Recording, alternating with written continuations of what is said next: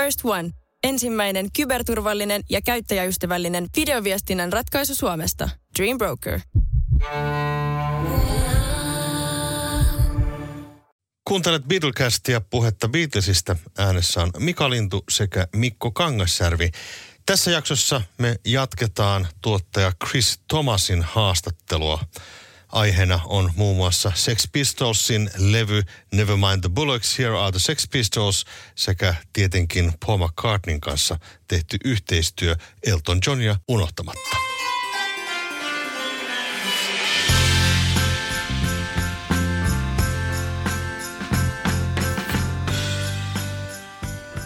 When you observe observed uh, Phil Spector in his work in All Things Must Pass. Did you try to emulate him, or did you try to uh, copy something that he did, or is it impossible? Because I, I've never heard anybody doing the same kind of sound that Phil Spector did. Exactly. Yeah. you can't do it. No, no, no, no, no, no. I don't think no. Because uh, and all these things, they're not to recipes, you know, because you're changing it according to the situation. Um, but one thing that was important that day, which was, was um, when we went in to listen to the, the, takes, because there were a lot of people in the control room, uh, sorry, a lot of people in the studio, um, not everybody went to the control, but I asked George, I said, can I come in? And he said, yeah. So I went in there and they played the, the backing track. And it was, like, it was like nothing that was going on out in the, in the, in the studio.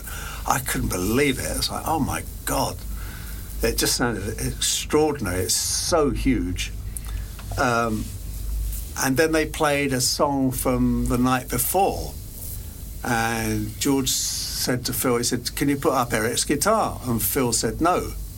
And he said, What do you mean, no? He said, Turn it up. He said, I can't. He said, What do you mean, I can't? He said, I've mixed everything down to two tracks because they were working, I think, on 16 tracks. He's like, What? And there was a bit of an argument going on, and Spector said, "Well, you know, if you don't like it, get somebody else." yes. And I, I, was really so it's like, "Whoa, zero idea." well, the one thing that the one thing that had an effect on me, because this is what 1970, mm. was that I was working in a very at this point I was working in a very careful fashion, and basically facilitating sessions um, and that kind of uh, convinced me that I needed to stick my head up about the parapet a little bit. And if I had ideas, to, to put the ideas forward and not to be too shy or as shy. And so when we worked on Broken Barricades, the Procol Harum album, I mentioned uh, to, to Gary a couple of things that I had some ideas, etc., etc. And Gary was fantastic. He encouraged me to do whatever I, I I felt I wanted to do. And so that's when I started sort of experimenting with like with, with sound in the studio. Um, so there's a fair bit. I mean, the, the track that I can think of is actually on the next album on um, Grand Hotel. There's a song called "Licorice" for Licorice John, and I did a. There's a. I think I got somebody to play the guitar at the same time we put a weight on the on the pedal of the loud pedal of the piano. Mm-hmm. And directed the amp at the piano so that then all the strings would start to resonate. I mean, mm-hmm. just like lots of just trying stuff. Some of this stuff was absolutely hopeless and terrible, mm-hmm. um, and some stuff uh, really worked. Really worked. So, and that's when this whole di- thing of just playing in, you know, playing in the studio, using it as, as some way just to experiment and see what happened. Which coincidentally, I had. That's very much the way the Beatles worked. They would really go with, uh, for instance, on with John. If on a, couple of occasions I said to John, like, you know, is there a particular sound you want, or you know, and he said, no. He said, do what you like. Mean, that was the whole idea: is you start off doing as you like, and then it gets honed down. When I played on uh, Mellotron on Bungalow Bill, I said, like, I said, what sound do you want? He said, wherever you like. So I chose a kind of balalaika sound for the chorus, for the verse, and the trombone for the chorus. You know, and so that whole idea of like there are no set rules when you start off. Let's just see what we, you know, and start picking the accidents out of the sky and making those grow as well as the the right bits. You know. Yes, and uh, we, we discussed uh, earlier that uh, you haven't given any master classes because you feel that you cannot teach producing.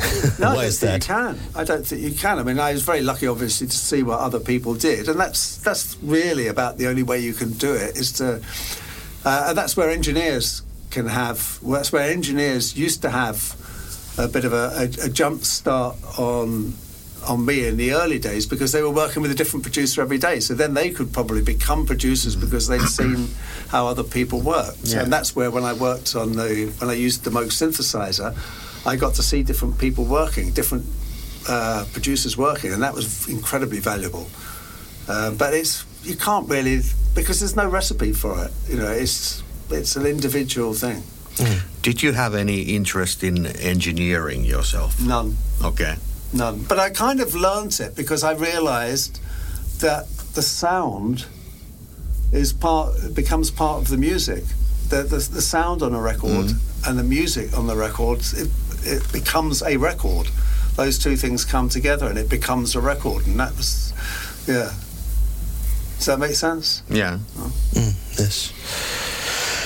Of, of course, there are lots of things that we could talk about all night, but let's let's a little bit uh, concentrate on a few things. Uh, uh, people have started getting interested in Paul McCartney's "Back to the Egg" album, as you have maybe noticed. I didn't know that, but Uh, You know, there are lots of discussions, and uh, people really love that album. Yeah. and there's uh, desperately waiting for the archive collection uh, Yeah, I've- release I- of that there's nothing in the pipeline that I've heard about.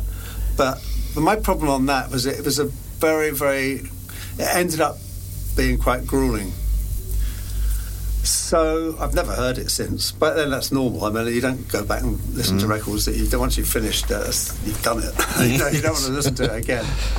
Um, so I came away from that feeling a bit frustrated um, which doesn't mean to say it's not a good record at all. You know, but I, I can't I can't actually tell you if it's. The other thing is, it's a bit.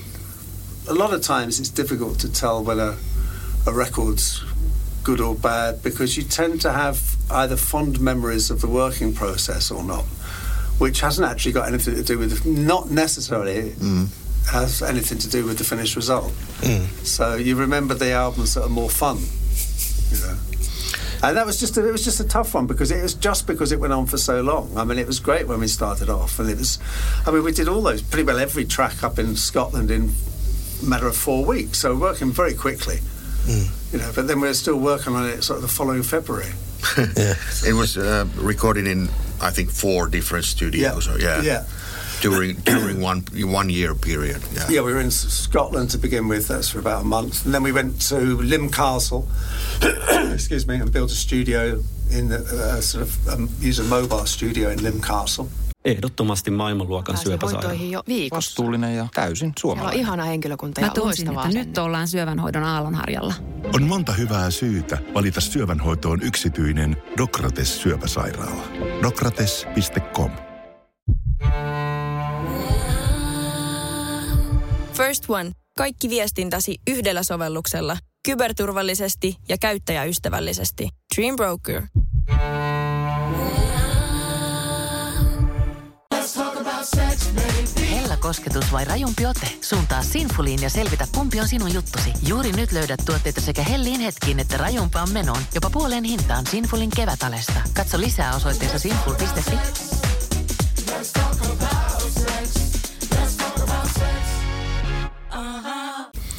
Then uh, then Abbey Road, and then Replica, of course, which is uh, beneath Paul's office in Soho Square, where we built a replica control room of uh, replica of number two.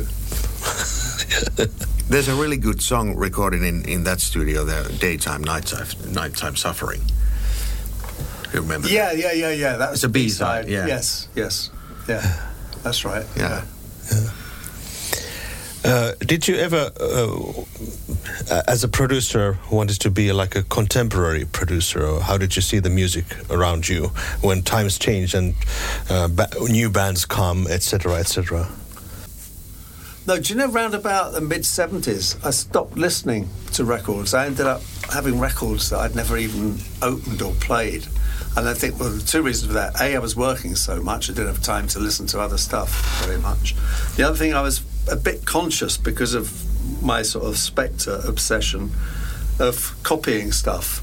So I kind of stopped listening to stuff at, at that point. Um, hence, I'm, I missed out on a lot of stuff, really, like the, the electro stuff in the in the 80s, stuff like that. I got, kind of got stuck in in four piece bands to a large extent. Yeah. Yeah. We, we mentioned uh, Sex Pistols, which was really interesting record, uh, and we know actually very little about you know the process itself. Yeah. How, how did you feel about you know doing that album? Well, I'd I'd met Malcolm a year before. He wanted me to work on the New York Dolls, but I didn't really. I didn't. It didn't appeal to me. Um, and then the Sex Pistols. Uh, Chris Spedding took me to see them play, and mm, I wasn't. Again, I wasn't that impressed. Uh, but then when they started doing, uh, when they started working on their first single, it didn't work out and Mike Thorne from EMI and Malcolm approached me about doing it. And so Malcolm came round to my house with three of them, not with John, which is one of Malcolm's ploys, turned out. And they played me some demos. And for a start, pretty vacants on there. And I mm. thought, well, bloody hell, here we go. you know, this is this this was sounding so much more interesting than what I was what I remembered hearing when I saw them play live a few mm. good few months before. And so I, I would have I didn't really like the, the the publicity that they were getting because I didn't want to just work with a band in the sense of it being off on the strength of a gimmick. The only reason I wanted to do the only reason I wanted to work with them because I thought I saw them almost as uh, following on from the Who as a similar outfit in the sense it was a guitarist, a bass player, a drummer, and a singer. Uh, all sort of West London. It was almost like second generation Who for me, and I thought if we could make a fantastic rock record, and you know, uh, befitting that, then uh, then I'll, I'll do it. You know, and as I say, the fact that Vacant was on there, and that's one that really sort of stuck out for me. So that's how. That's why I took on the gig. Plus the fact I asked, they were aware of the stuff I'd done. I'd done a record with Ian Dury when he was had a band called Kilburn and the High Roads, and they liked that. So we had a kind of. It wasn't. It wasn't a question of trying to put something together unnaturally. It we found out we had quite. We had some good links together. So we went in there, and they were absolutely, uh, you know, as against the what you were reading at the time. They really, really wanted to make something good. So we, when I went up to, and they were working in Wessex. Um, Bill Price was one of the engineers down at Air Studios. He'd moved up to Wessex, so that was handy. So I knew Bill, and no point changing the studio. So I went in there to do it. We put the backing track down, which was, to be honest, it wasn't that easy. We so um, I know Glenn wrote in his book something about the fact that they put it down very, very quickly, but it wasn't quick. And also, it was an edit, from what I remember, between two takes to get it tight. And then it came to the vocal, and all the time, again, John had been left out of the proceedings, which was a bit tough. Um, so he came down to do the vocal that evening, and I remember he just yelled. I couldn't, I was like, oh my God, I couldn't understand anything that he was singing or shouting. So I never quite liked using the intercom. So I quite, I always used to enjoy. I preferred to go into the studio and just talk to people. And I said, I can't really hear. I don't really understand what you're singing. I can't understand the lyrics. And he went, Well, you're the one with the track record. You sort it out. Said, oh, so I said, Let's go to the pub. so we went to the pub, and after about after he had he'd drunk about four pints of Guinness, we got him back, and we did uh, we did some takes, and I did a comp editing between about th- two or three different takes. Uh, so we finished it there. We didn't finish the, the vocal at that point. We went. I remember at one point we went into the Who studio, Ramport Studios, did a bit more work on the vocal there, where maybe like a couple of lines were better, so they got chopped in, um, built it up. And again, in John's book, he said he did it in one take. Sure, John, in your dreams. Um, and so built by bit by bit, we built it up and we, and we got it finished. And I remember the night when we mixed it, um, the other guys were asleep upstairs, but John was in the control room. And I said, okay, I've finished it, turned it up loud. And at the end of it, he stood up and went, that's our anthem. I thought, because this is the other thing, because of course he really sort of saw me as being brought in by a record company. He saw me kind of like a, the enemy. Sort of. Yeah, suit. And when he, and when he said that, I thought, this is great. I've got his trust. Because you can't make a record unless you have trust. Yeah. Um, so that that was it, and we were off. We were off. Yeah. It came out good. Yeah, Yeah. yeah. But then, the, but then the next thing that happened that was interesting was that immediately they sacked Glenn, and then Malcolm booked the studio. I think it was the day after Christmas to go in and do some more stuff, and there was only Stephen Paul in there. I was like, Oof. This is a bit so. uh, At this time, Stephen and Paul were living in the same place, and they were living in the place they used to rehearse. So they they just go through the set like three times a day. So they were kind of spot on. So if you got them to play a track, play a backing track, or just in other words, just the guitar and drums, it was like take one. You couldn't hear anything wrong with it. So we put like three or four things down, and I thought, where are we going with this? We put they all went down really quickly. So I said to Steve, I said, "Do you fancy having a go on the bass?" He said, "Yeah, all right." So I remember saying to Bill, I said, let's take everything he does because I'm used to sort of having to stitch parts together. So I thought, well, okay, we'll see what we can come up with. He just played the same thing on the bass he played on the guitar. In, and all of a sudden, it's like, bang! It was like a, a serious eureka moment. It's like, that's the sound. That's the sound. No messing about. So then out of that, um, I wasn't, I never liked stereo. Um, and there wasn't much to play with any. Well, the point being, I didn't want the guitar on the right hand side and the bass on the left or something like that. So I kind of developed something there, which I end up christening Mono Deluxe. So what I got Steve to do was double track the bass, sorry, double track the rhythm guitar. So you got one on the left, one on the right. I then harmonise one of those guitars and put it in the middle. And if you harmonise it, you can kind of hear it a little bit, but we recorded it at half speed so that it, got, it was much closer together. Mm-hmm. So it sounds like one guitar. It's like 180 mm-hmm. degrees Yeah. of one guitar with the bass in the middle. So that became the template. It's the only time I've ever done an album where it was actually same thing, same thing, same thing. Yeah, yeah, yeah, yeah, exactly. What about uh, in the late 80s? You worked for a while with Paul McCartney doing some mixes for the Cold Cuts al- album. Yeah, that's Yeah. right. Yeah, yeah. How was that? It- I it- did, I, did we ever use any of it? I don't uh, know. It there are two, two songs released on a B-side of uh, Put It There. Ehdottomasti maailmanluokan syöpäsairaala. jo viikossa. Vastuullinen ja täysin Siellä on suomalainen. ihana henkilökunta ja Mä tunsin, loistavaa että nyt ollaan syövänhoidon aallonharjalla. On monta hyvää syytä valita syövänhoitoon yksityinen Dokrates syöpäsairaala. Dokrates.com First One. Kaikki viestintäsi yhdellä sovelluksella. Kyberturvallisesti ja käyttäjäystävällisesti. Dream Broker.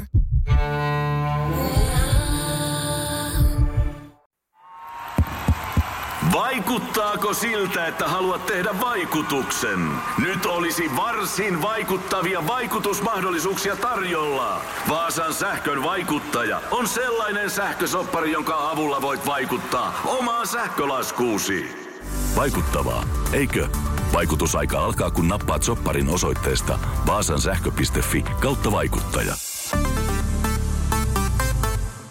single, Mama, Mama's Little Girl, and Same Time Next Year. Two songs from that session. Well, same time next year, I was at the sessions when he did that, but I didn't have anything to do with the production on it. Okay. And Mama's Little Girl. I don't It's know. an it's an old song, but they were mixed. yeah, mixed. yeah, yeah, yeah, yeah, yeah. Okay, but it never, it was never released or. Do you have any idea wh- what was the thing? Why you were there? What you were doing for that? Well, basically, I was there, but you know, working with Paul was completely different to working with any other artist because basically Paul's doing it himself, you know, and so you're just a bit of a, a soundboard for him.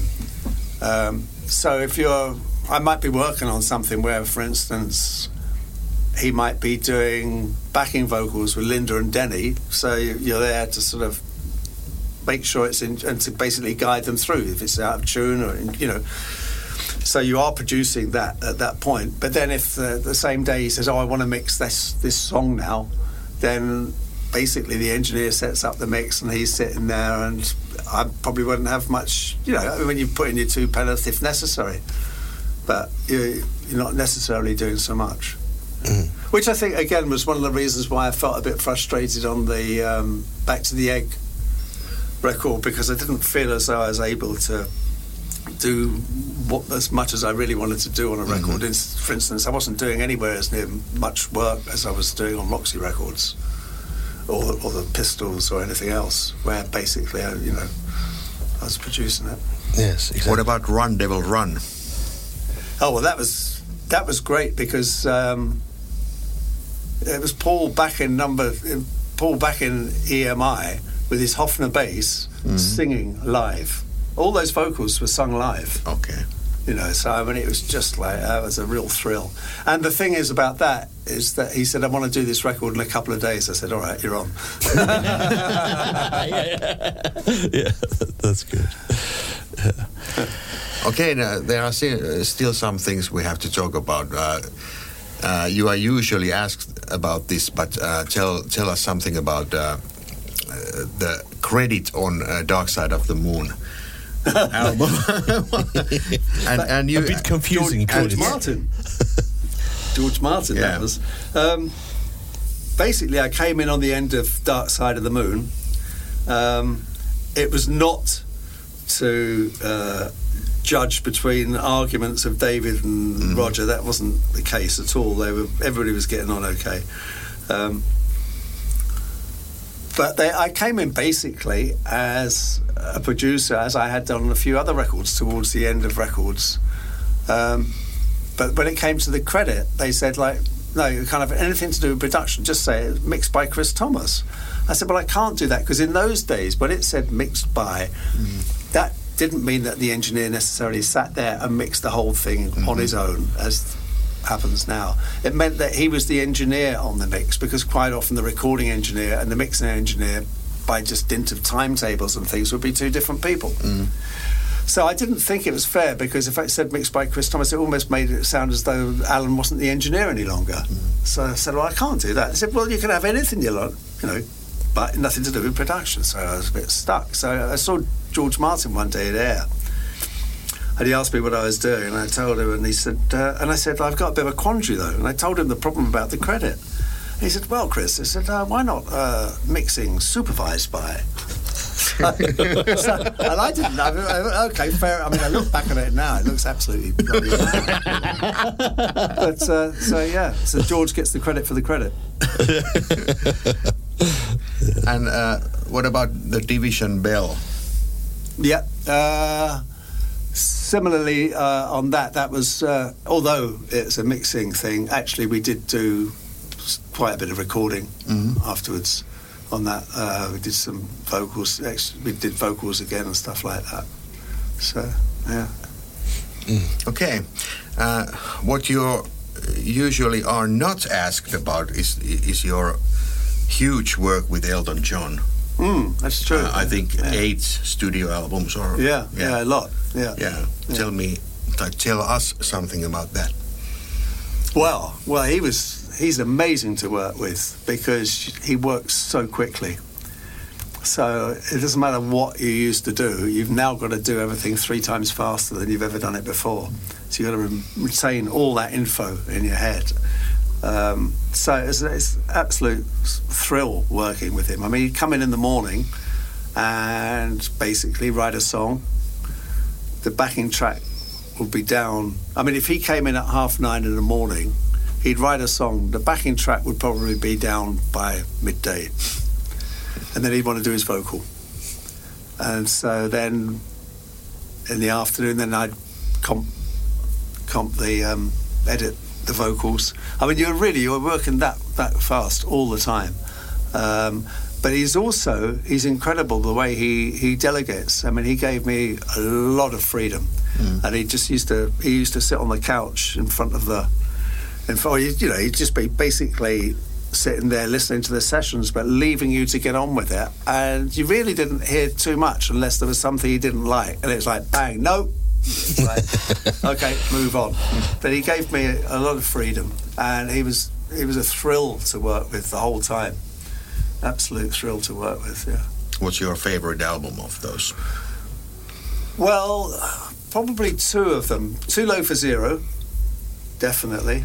And there's an awful lot on. Um, I liked um, Sleeping with the Past because I loved Sacrifice. Yeah. Um, when I heard the demo of Sacrifice, it was just a rhythm box, a keyboard, and a vocal. And I went, oh my God. I was really conscious on that of whatever was put on this track had to add something to the track and not detract and not just be there for the sake mm. of. You know, I was very, very, very, very careful on that. It was such a great song. I was absolutely convinced it was a it, it was a hit. And it was funny because one day we were doing something with the engineer, David Nicholas, the engineer. It was early in the morning. I think Elton came in maybe to write something, but he came in and it was silence in the control room because David Nicholas Chipper, the engineer, was doing something on computer. And he said, What are you doing? I said, We're changing the bass drum part on Sacrifice. And he said, Can't see that going on the album. And I knew Elton by now. I said, I'm not going to bother to argue. I just went, No, nor can I. but there was actually there was one thing that was interesting because that's it. So you'd make a remark like that and you'd just go with the flow.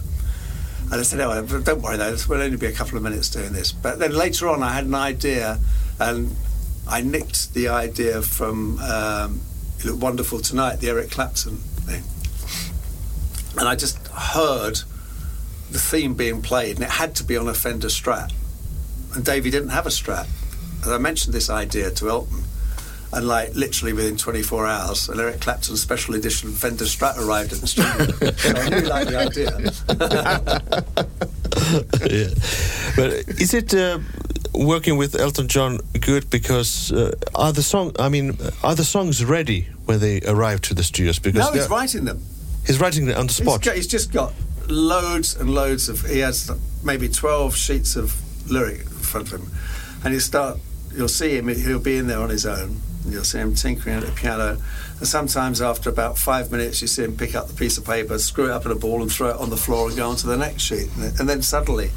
You'll find something that, hits the ah. spot. And I've, I, there was one song that I know for a fact he wrote in real time, and that was Sad Songs. It's when we we're in Montserrat, we were having lunch, we we're upstairs, and Elton said, I'm just going to go down to the control room. I said, I'll be down in five minutes. And I went down there literally four to five minutes later into the control room, and he was out in the studio and with his back to me, and he stood up off the piano seat with his, like he'd scored a goal. So I went into the studio. He said, "Like I've just written one, played with so it literally he'd written, written it the whole thing in five. He just literally scanned the the lyric and was writing it as he read the lyric. I mean, it's just extraordinary. and the other thing is, he remembers everything. You know, if you're writing stuff and you suddenly come across it, and then you suddenly go, "What did I? What was that? What did I write there?" He just remembers the lot. I mean, it's extraordinary, absolutely extraordinary. That's that's incredible. Not many people can do that. He could, well, I've seen him do something on the TV show where I think they gave him the uh, telephone directory. And he turned it into something very catchy. and he's just, he's amazing. He really is unbelievable. So, oh man, was, and of course, he's such a funny person. So, at the very, very, very best of. I just read re- read his book, and uh, I, I usually never laugh aloud when I read Right, read yeah. the book. Yeah, yeah. it's a really funny book. Oh yeah, well, he's a really funny bloke. I mean, every day was an adventure with him. Yeah. Every day.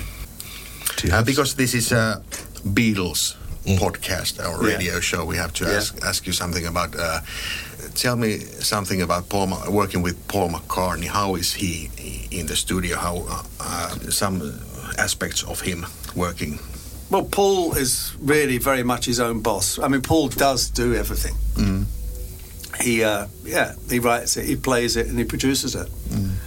Um, and so that was the interesting thing in the early days of me going down, or my early days on the Beatles, realizing in actual fact it was Paul was the engine mm. in the band. He was kind of running the show.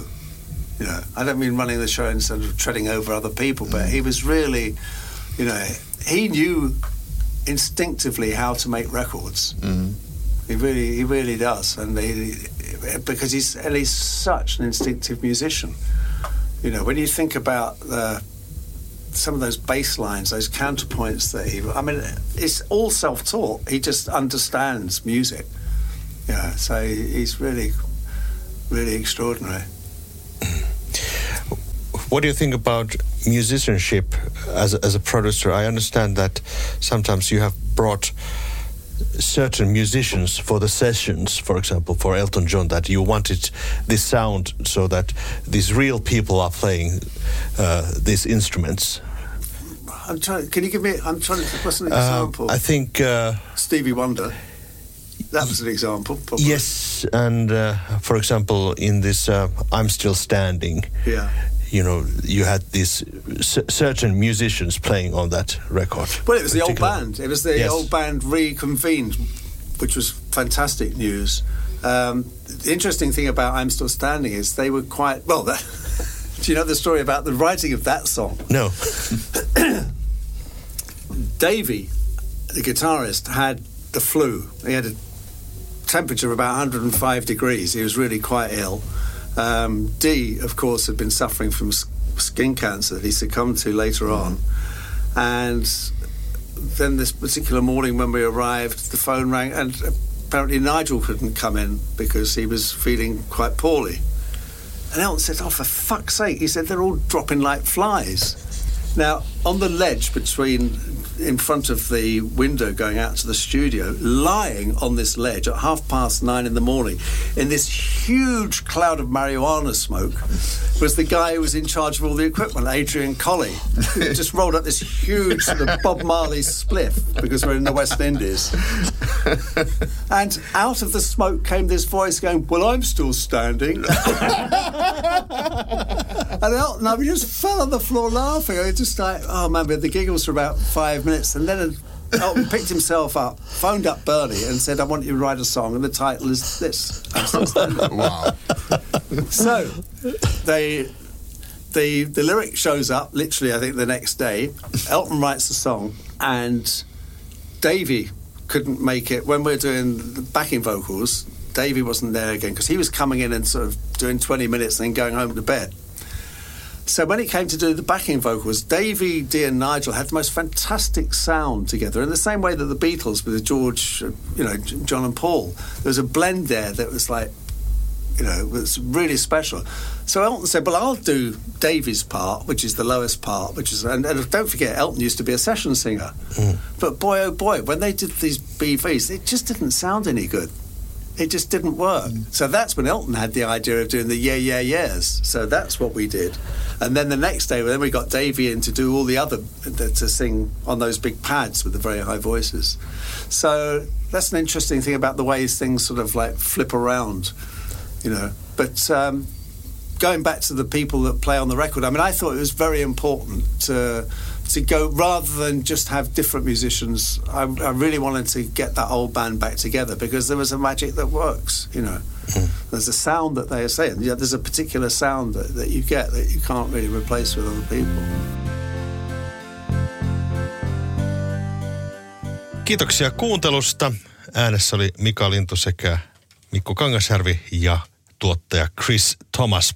Ensi kerralla palaammekin sitten uusin aihein.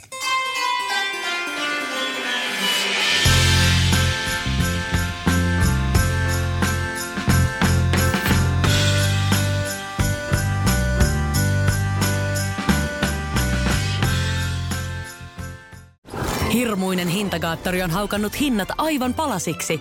Nyt puhelimia, televisioita, kuulokkeita ja muita laitteita haukatuin hinnoin.